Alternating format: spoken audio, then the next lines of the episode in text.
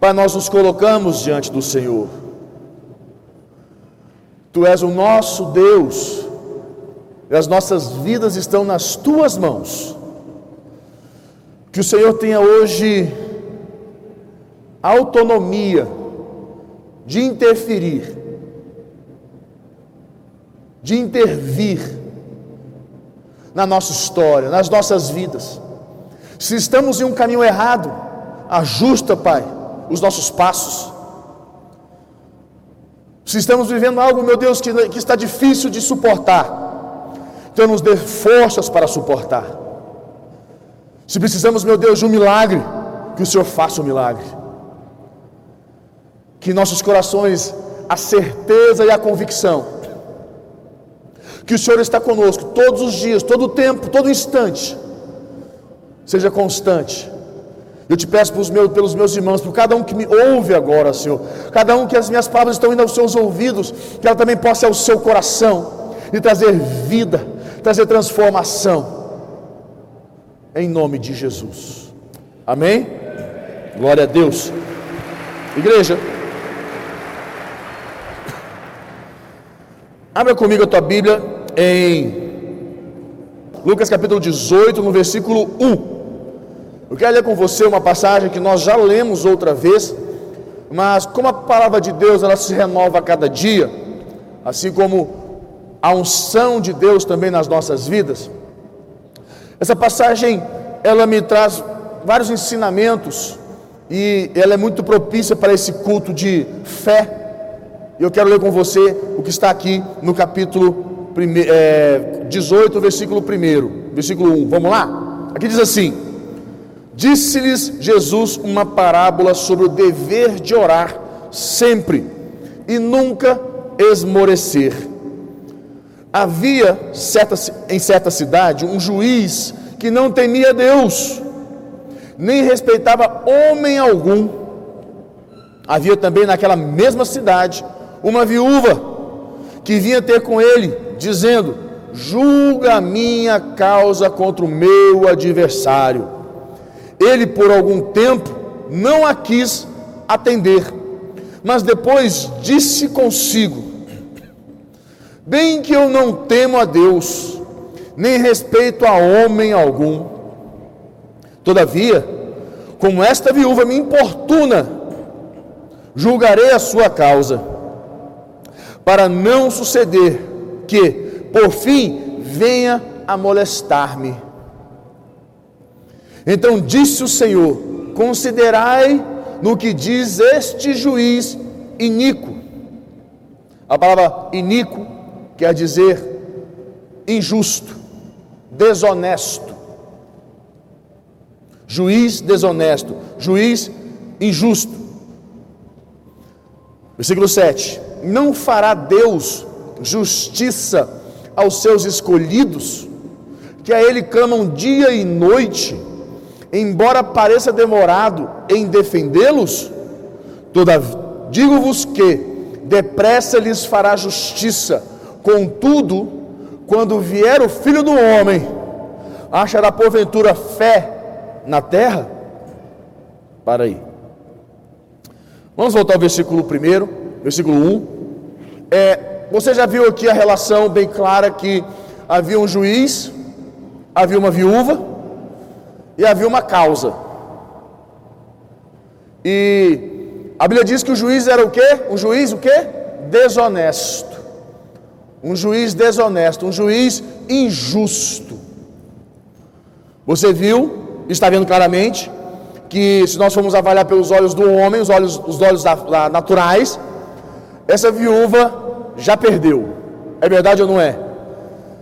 Se nós formos avaliar, coloque-se você numa situação aonde a pessoa ou a circunstância está, está do lado dela um juiz injusto.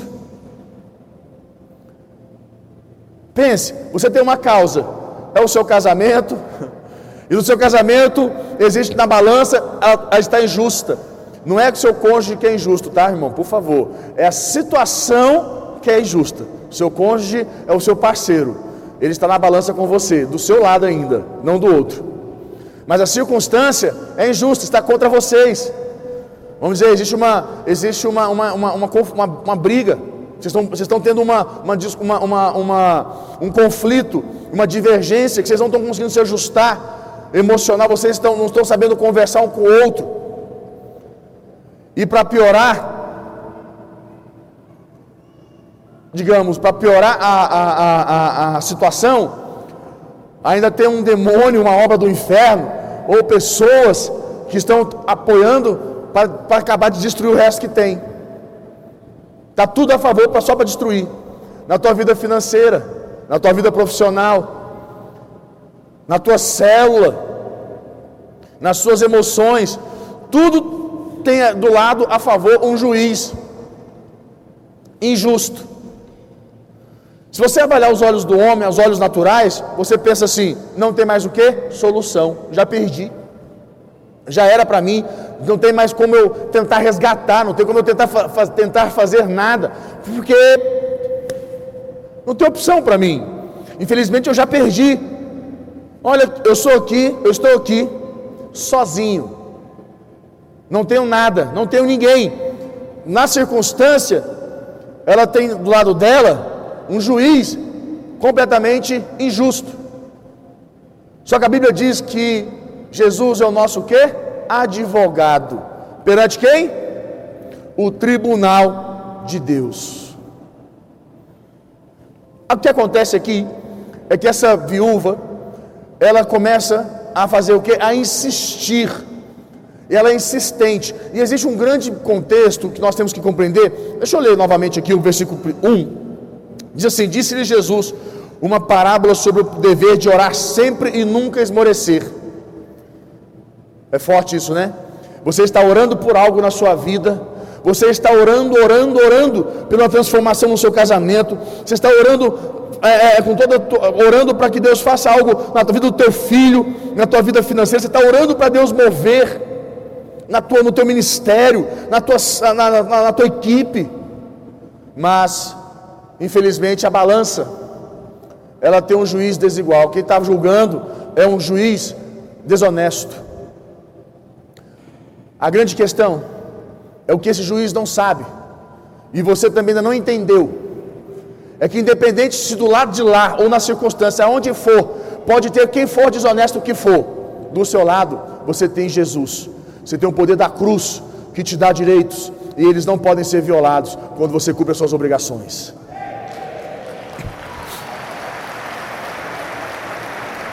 Aí ele fala aqui: havia em certa cidade um juiz que não temia a Deus, nem respeitava homem algum. Havia também naquela mesma cidade uma viúva que vinha ter com ele, dizendo: Julga a minha causa contra o meu adversário.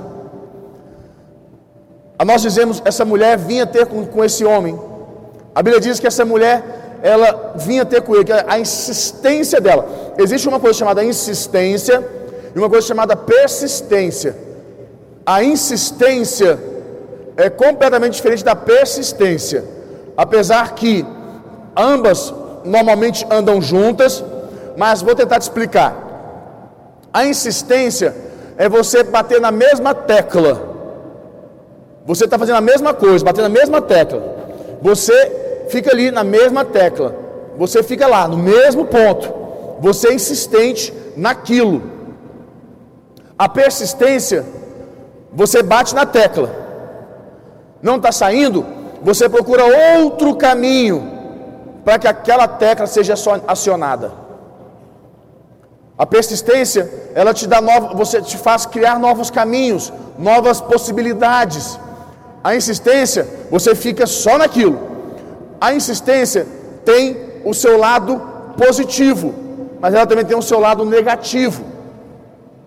Porque uma pessoa que é só insistente, essa pessoa, ela não consegue criar mais nada, ela fica presa a um simples pensamento e, um, e ela não consegue é, negociar, ela não consegue criar novas possibilidades, novos caminhos, ela fica engessada. Mas uma pessoa persistente, ela consegue, ali naquele momento, ela consegue criar outros caminhos. Mas você precisa unir a insistência à persistência. Uma pessoa insistente e persistente. Isso tem que estar unidos para que se torne algo perfeito. Porque o problema da pessoa que não é insistente é uma pessoa que ela apertar uma vez a tecla, duas vezes a tecla, três vezes a tecla, ela já perdeu a paciência, larga para lá e vai para outro caminho. Ah, mas ela está sendo persistente. Sim. Só que, ela, só que ela não sabia que na quarta, na quinta, na sexta também não daria. Mas na sétima vez que ela apertasse, ia dar. Iria dar certo. E a falta de, de insistência fez com que ela não tivesse paciência, ela já largou para lá e partiu para persistência. Então ela vai gastar mais tempo agora e mais energia. Então a insistência ela tem que andar junto. A pessoa precisa entender esses dois contextos e é importante você também entender quando nós falamos de é, insistência, que é algo muito importante para todos nós. Ah, eu entendo que a, a insistência, né, a, a, pessoa insistente, é aquela pessoa que não desiste, que não, é, é, que insiste, ela se esforça muito para obter o que ela quer, mas ela fica naquele mesmo ponto, batendo naquela mesma tecla, que incomoda alguém e que importuna a pessoa, ela marca, ela se torna até chata. Ela não consegue a, a, a, trazer o um entendimento ela é focada só naquilo. Lá em casa, eu tenho o Davi e o Gabriel, vocês conhecem, são duas figuras. O Gabriel, ele não é muito persistente, mas o que ele tem de insistência, vou te falar uma coisa, deixa qualquer um louco. O Gabriel, quando ele te pede alguma coisa, e você fala para ele, Gabriel, vou pensar ele fica assim, deu um minuto, ele fala, já pensou? Aí você fala, Gabriel, ainda não pensei, eu vou pensar. Deu mais um minuto, ele fala, já pensou? Falei, Gabriel, eu, eu, eu não vou pensar nisso agora, vou, vou eu, só depois. Não adianta você me querer saber disso agora. Dá dois minutos, ele pergunta, já pensou? Se eu falo para ele, Gabriel, não vou, falar, não vou pensar nisso hoje, só vou pensar nisso amanhã. Passa cinco minutos, ele fala, você já pensou? Eu te falei que eu só vou pensar nisso amanhã. Tá bom, pai, tá bom. Dá três minutos ele volta. Você já pensou? E aqui vai trazer uma irritação dentro da gente. Que aí, dá, aí que dá vontade de você falar assim, agora que eu não vou pensar mesmo, em hipótese alguma. Mas daqui dois minutos ele volta. Já pensou? Aí eu olho para a cara dele assim, ele olha para a gente assim. Aí ele fala, já entendi, já sei, já sei, já sei. Dá mais um pouquinho. Gente, é desse jeito. Ele volta e fala: Pai, você já pensou? Como é o meu filho, a minha vontade qual é? Não pensei, ou melhor, já vou dizer não, pronto. Mas como é meu filho, eu quero pensar realmente sobre a situação que ele me pediu, eu vou avaliar, então eu vou pensar a favor dele. Eu começo a já a amolecer, porque eu já não estou aguentando mais a né, a insistência dele. Mas você consegue entender como que a insistência ela, ela tem um lado bom, mas ela também é perigosa? Por isso que tem que ter a persistência, a persistência te faz trazer equilíbrio, para você não se tornar uma pessoa insistente, tão insistente que você se torna chato, e a pessoa já bloqueia e logo já se fecha para você. Porque a persistência, a sensibilidade da persistência, é que você bater na tecla, bater na tecla, bater na tecla, bater na tecla, até a hora que a pessoa começar, te der sinais que vai travar tudo, você para, sai, dá um tempo e volta com outro argumento, com outra história, com outro caminho. Você volta tudo diferente, mas querendo a mesma, o mesmo objetivo. Esse é o contexto da insistência, da persistência. Essa mulher aqui, ela não, ela, ela, ela, ela tinha a insistência e a persistência, mas em especial o que predomina aqui era a insistência dessa mulher. Ela era insistente. E uma coisa nós temos que entender: o que a Bíblia diz para mim e para você é que nós temos que ter insistência no altar. A Bíblia não fala nós temos que ter persistência no altar. Não é aqui nesse contexto. Fala para nós termos insistência, porque nós vamos bater na mesma tecla. É o mesmo pedido diante de Deus, é a mesma, é a mesma causa, é o mesmo problema, até que Deus nos dê uma solução, até que Deus julgue, ali de Deus estenda a mão dele a nosso favor. É isso que nós temos, a insistência diante do altar. Para você entender, são linguajagens diferentes. Uma coisa é a insistência que eu tenho para lidar com a vida, a insistência para lidar com a vida, com as pessoas, com as circunstâncias. Outra coisa é a insistência que eu tenho para lidar com o altar de Deus, com a presença de Deus, com a minha oração. Eu sou insistente na minha oração, eu sou insistente no altar. Porque para com Deus é diferente. Porque senão você pensa, então eu não posso ser insistente com Deus, porque Deus vai cansar de mim. Não, a Bíblia diz: aquele que bater a porta, a porta vai ser o quê? Abrir-se-á. Agora, se você não bate, o que é bater? Ficar ali, persistindo, persistindo, certo? Insistindo, insistindo, insistindo. Persistência é para você, você vai, mas eu tenho que ter persistência no altar, ser persistente. Você não precisa ficar criando ideias no altar, precisa. Você hoje apresenta para Deus o seu, a sua causa de um jeito, amanhã você apresenta a Deus de outro jeito. Não precisa. Aí a persistência é para você lidar com você, com os argumentos que querem te convencer para você desistir. Que você não vai dar conta, você tem que ter argumentos com você. Então, voltando aqui para a gente entender esse contexto, essa mulher era muito insistente. E a Bíblia diz que ela ficou ali, né? Havia também naquela mesma cidade, o versículo 3, né? Havia também naquela mesma cidade uma viúva que vinha ter com ele, dizendo: Julga minha causa contra o meu adversário. No versículo 4 ele diz assim: Ele por algum tempo não a quis atender. Você viu aqui? Ele por algum tempo não a quis atender. Por que ele não quis atender ela? Porque ela era chata. A insistência dela incomodava. Ele via ela de lá e corria para cá.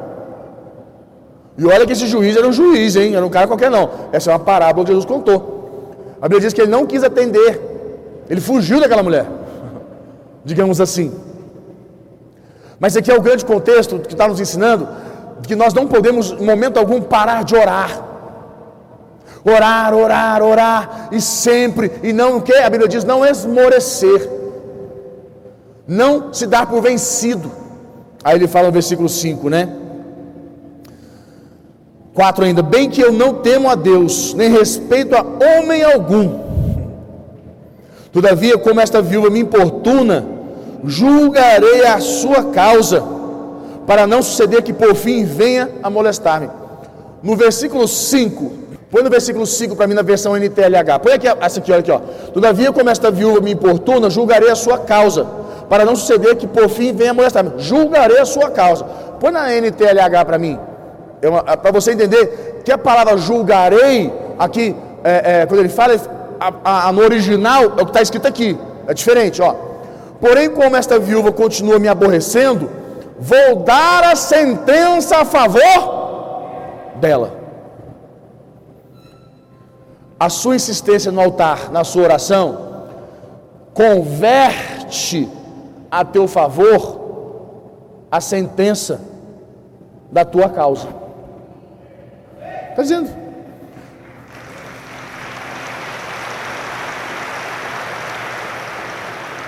Ela diz: se eu não fizer isso, ela não vai parar de vir me, de me amolar até acabar comigo. Jesus está dizendo o seguinte: ele está usando de um juiz iníquo, olha, ele põe assim: ó, se um juiz injusto não deu conta de superar, de suportar, de vencer a insistência, muito menos eu, que sou teu Deus, sou teu Pai, que te amo, quero ver você bem, feliz, tenho no meu coração, como ele fala, né? Tenho na minha, na minha, na, na, na, na minha palavra a pessoa que mais quer te ver bem. Não irei eu é, é, te ajudar? Não irei eu fazer algo a teu favor se você for insistente? Não sentenciarei a teu favor? Não estarei estendendo a mão a ti? Olha o que está dizendo aqui. E olha que essa versão, olha o que ele diz: Põe para mim de novo. Ele fala, né? Cuida lá. Vou dar a sentença a favor dela. Nome de Jesus. Hoje na tua vida. Vim aqui para dizer algo para você. Hoje Deus está julgando a teu favor os teus pedidos. Tudo que você tem posto diante de Deus, todas as tuas causas que você tem insistido no altar. Hoje Deus está sentenciando a teu favor em nome de Jesus.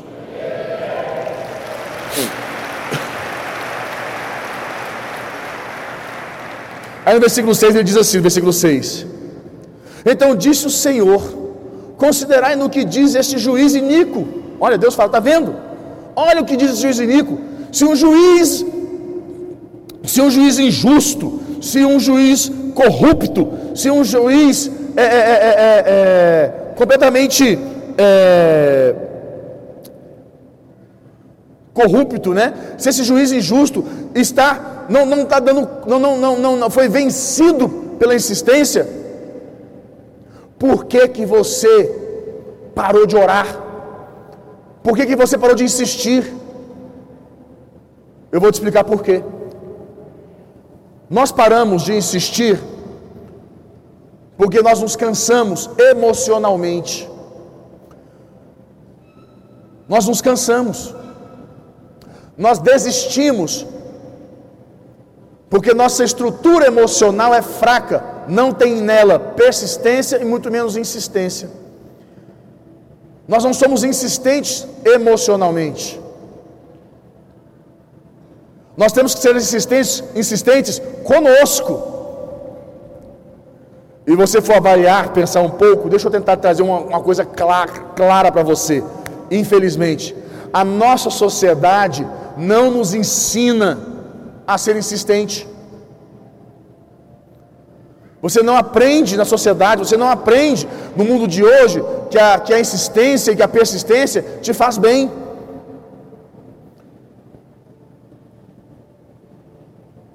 Hoje, qualquer, qualquer choro que a criança tem, o pai já faz o que ela quer para ela parar de chorar.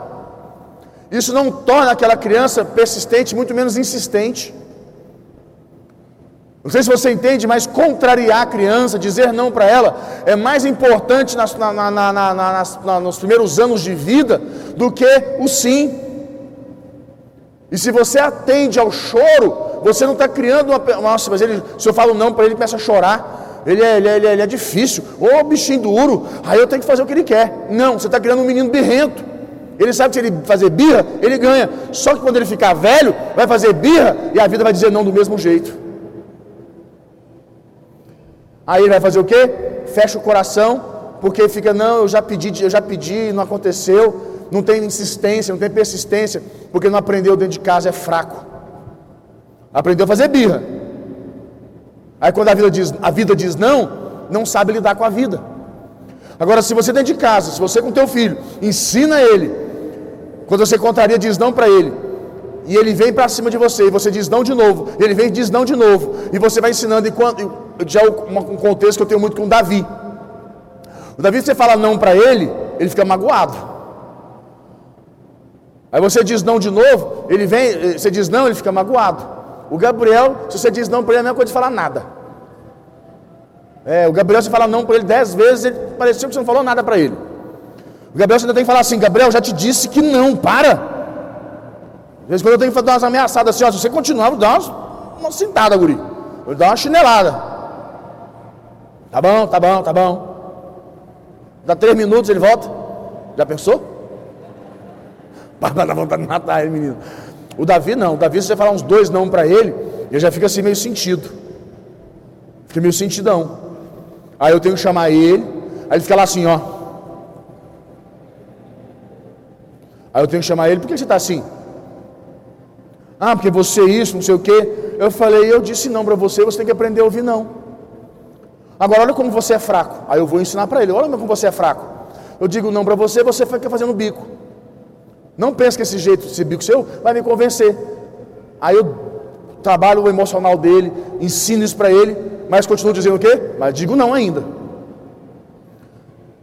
Hoje, eu estava em casa com ele,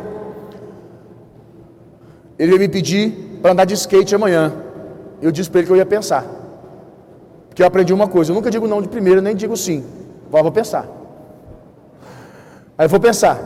Aí ele começou, mas pai, você vai deixar? Eu falei, Davi, vou pensar. Deu mais três minutos, Davi começou, pai, mas vai deixar? Eu vou pensar. Daqui a pouco eu falei, Davi, não, não estou não tô com paz, não, não quero que você vá, não. Não, pai, mas não sei o que. Ele começou a negociar. E foi. E não parou. Eu falei, já está aprendendo. Você precisa aprender, pai, vocês precisam aprender que o filho, quando ele começa a negociar com você, conversar com você, isso quer dizer que ele está aprendendo a lidar com as emoções, com os, com os nãos da vida. E você precisa treinar ele nisso. O Davi não era assim, mas já, já está assim. O Davi não era desse jeito. Hoje o Davi consegue, ele, se você diz não para ele, ele já consegue negociar com você. Fala, mas por que não? Por que eu não posso ir? Qual a dificuldade? Não, mas se eu for lá andar de skate, é, senhor, eu volto de Uber, não tem problema. Não, Davi, mas quem vai te buscar? Eu pai, não tem, pai, não tem problema, eu volto de Uber.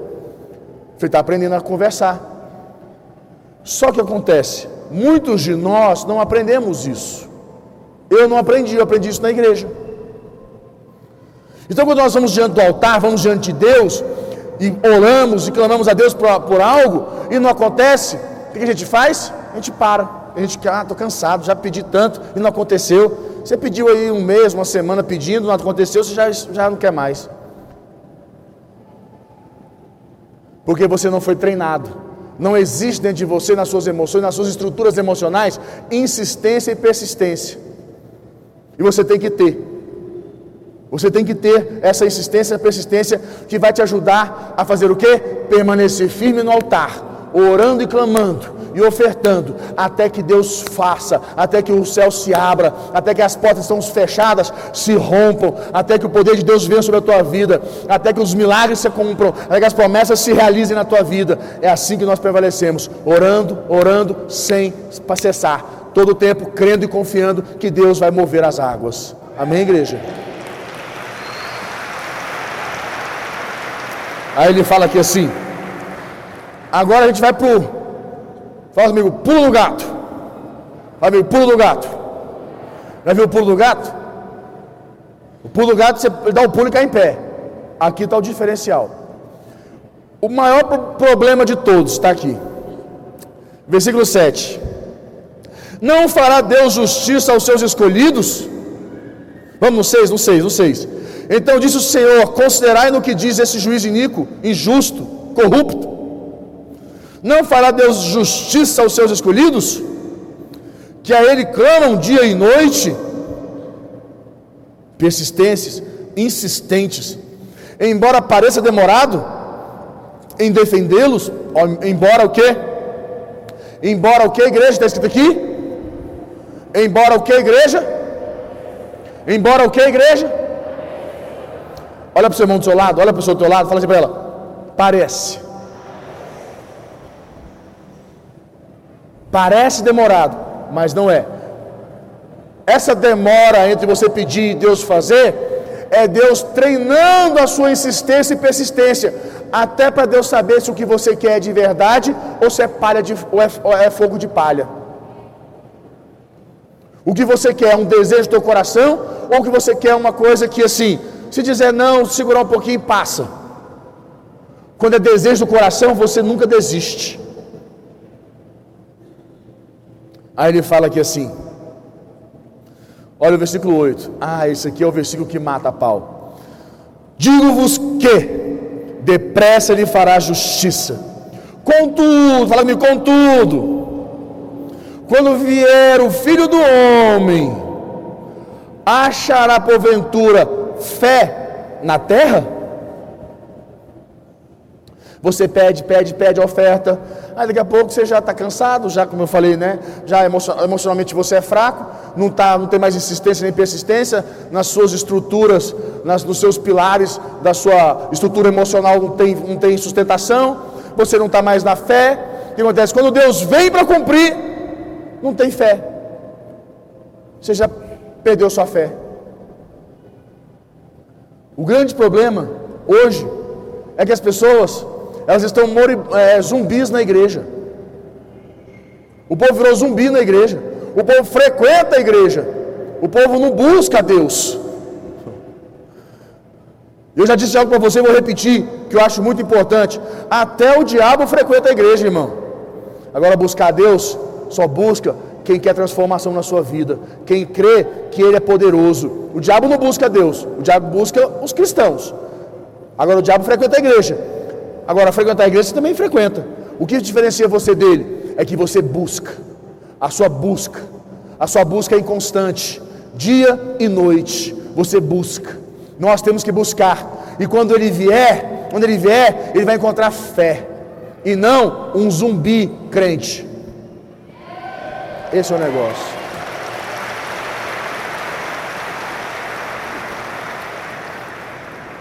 O povo tem sido mais zumbi cristão. Já pensou um zumbi cristão? Do que um homem que busca a Deus. Uma mulher que busca a Deus. Uma pessoa de fé. Por isso que ele diz que nós temos que estar insistente e persistente. A nossa fé, quando ele nos procurar, vai encontrar fé. Se for você começar a avaliar na Bíblia, quantos momentos que profetas no Velho Testamento se aproximou de algumas pessoas e ali havia fé. Quando ele encontrou com a viúva de Sarepta, aquela viúva estava ali com fé. Ele falou: vai lá, faz o, o pão, pega a, a, farinha, que você tem, faz um pão, traz para mim primeiro, deixa eu comer, depois a gente conversa. E havia fé naquela mulher. Foi lá, fez o que ele queria e voltou. Ele falou: agora traz aqui as vasilhas que eu vou te encher elas. Havia fé. Num momento de tanta escassez. Quero orar com você. Feche teus olhos, com tua cabeça. Feche teus olhos. Pai, nós colocamos nossas vidas diante do Senhor. Eu te peço, meu Deus, que o Senhor não permita, meu Deus, não permita, Senhor, que a nossa fé se esmoreça, a nossa insistência no teu altar, em te buscar, em querer, meu Deus, ver a tua mão, o teu poder agir sobre nós. Que momento algum, Pai, nos deixemos ser vencidos. Que momento algum, Senhor, as obras do inferno possam intervir, ou meu Deus, até mesmo a nossa falta de estrutura emocional, a nossa fraqueza emocional, nos impeça, Senhor, de sermos encontrados em fé, como aquelas virgens, Senhor, que uma delas, que várias delas, meu Deus, o azeite acabou. E quando veio o noivo, Senhor, não havia mais azeite nas tuas vasilhas. Nós queremos ser encontrados com azeite, com fé, para que aquilo que, Pai, nós temos buscado e clamado diante do Senhor, não, se seja, não seja perdido ou roubado. Eu te peço para a vida de cada um dos meus irmãos, meus que tem clamado ao Senhor, que hoje o Senhor se faça Deus poderoso, que o Senhor possa agir com misericórdia, com graça, que o Senhor possa intervir na nossa história.